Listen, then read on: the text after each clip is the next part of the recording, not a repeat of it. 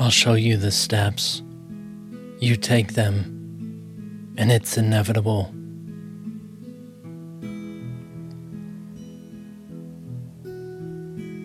These are the readings of the lessons of A Course in Miracles.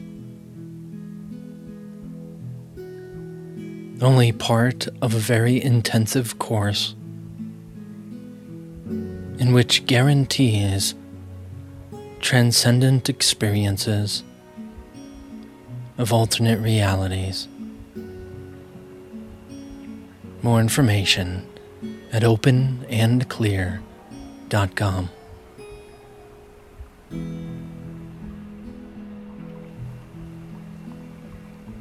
Lesson 161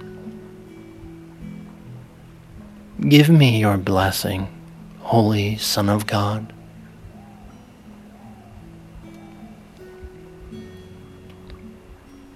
Today we practice differently and take a stand against our anger that our fear may disappear and offer room to love. Here is salvation in the simple words in which we practice with today's idea. Here is the answer to temptation which can never fail to welcome in the Christ where fear and anger had prevailed before. Here is atonement made complete, the world passed safely by, and heaven now restored. Here is the answer of the voice of God.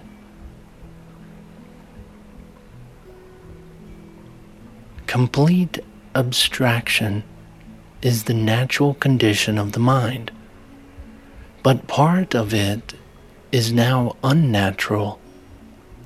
It does not look on everything as one.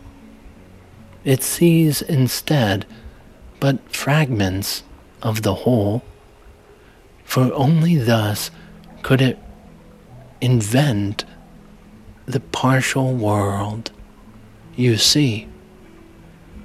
The purpose of all seeing is to show you what you wish to see. All hearing but brings to your mind the sounds it wants to hear. Thus were specifics made, and now it is specifics we must use in practicing. We give them to the Holy Spirit that He may employ them for a purpose which is different from the one we gave to them. Yet He can use but what we made to teach us from a different point of view so we can see a different use in everything.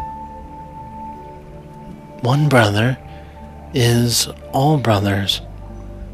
Every mind contains all minds, for every mind is one. Such is the truth. Yet do these thoughts make clear the meaning of creation? Do these words bring perfect clarity with them to you? What can they seem to be but empty sounds? Pretty, perhaps, correct in sentiment, yet fundamentally not understood, nor understandable. The mind that taught itself to think specifically can no longer grasp abstraction in the sense that it is all encompassing. We need to see a little what we learn a lot. It seems to be the body that we feel limits our freedom, makes us suffer, and at last puts out our life. Yet bodies are but symbols of a concrete form of fear. Fear without symbols calls for no response. For symbols can stand for the meanings.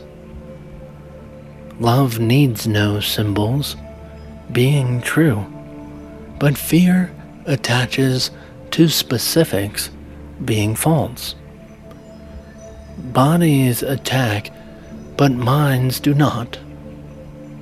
This thought is surely remnants of our text, where it is often emphasized.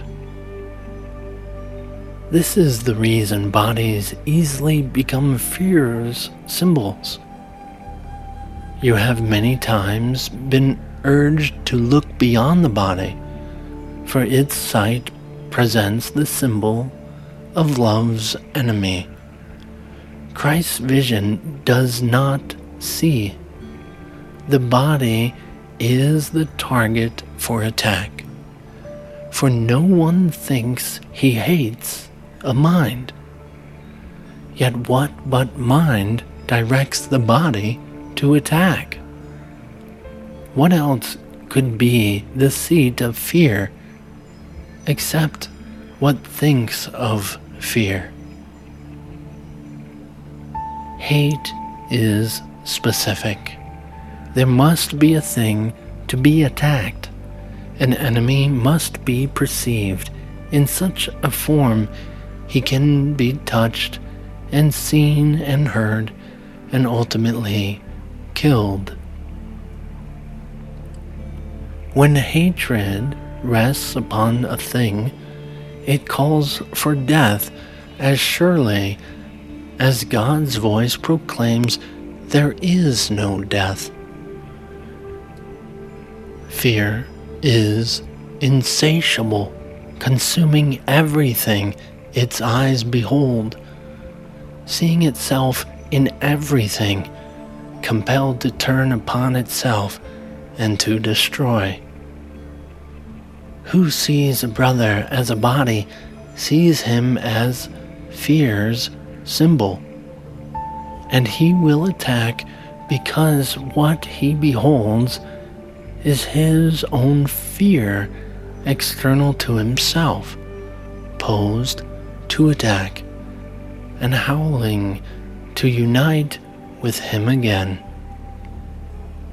Mistake not the intensity of rage projected fear must spawn.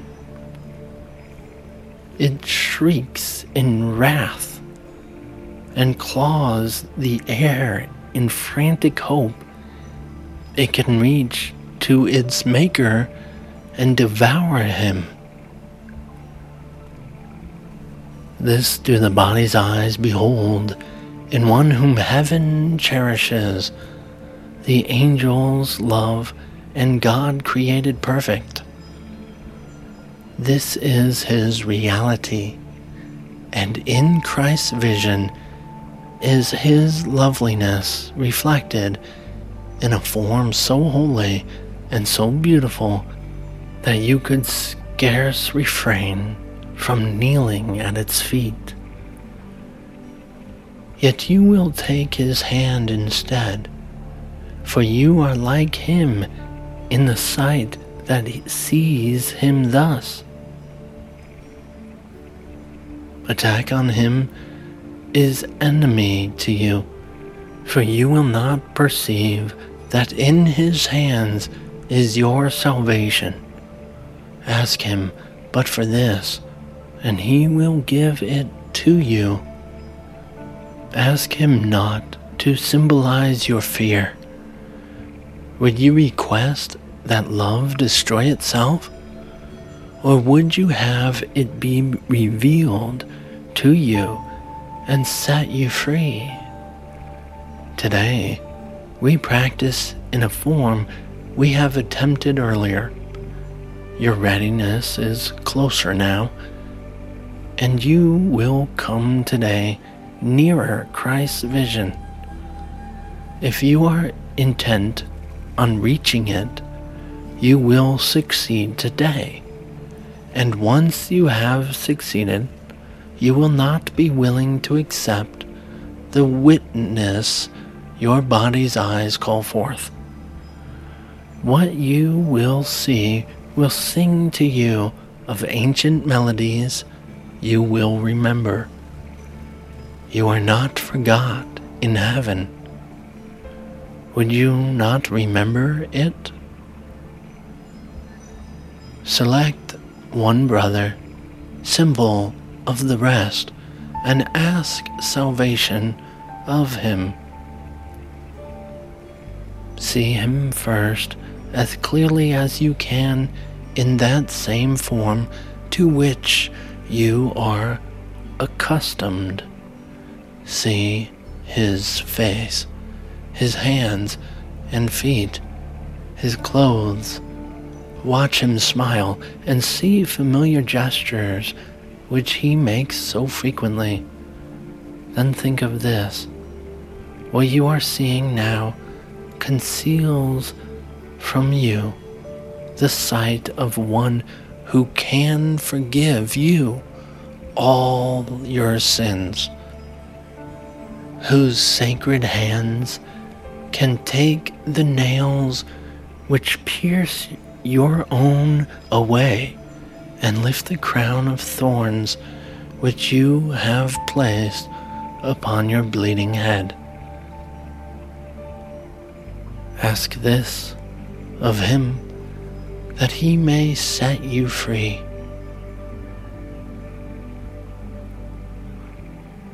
Give me your blessing, Holy Son of God.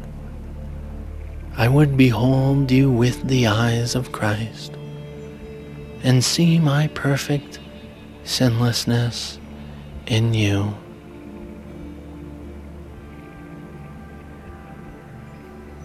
And he will answer, Whom you called upon, for he will hear the voice of God in you and answer in your own. Behold him now, whom you had seen as merely flesh and bone, and recognize that Christ has come to you. Today's idea is your safe escape from anger and from fear. Be sure you use it instantly should you be tempted to attack a brother and perceive in him the symbol of your fear. And you will see him suddenly transformed from enemy to Savior, from the devil into Christ.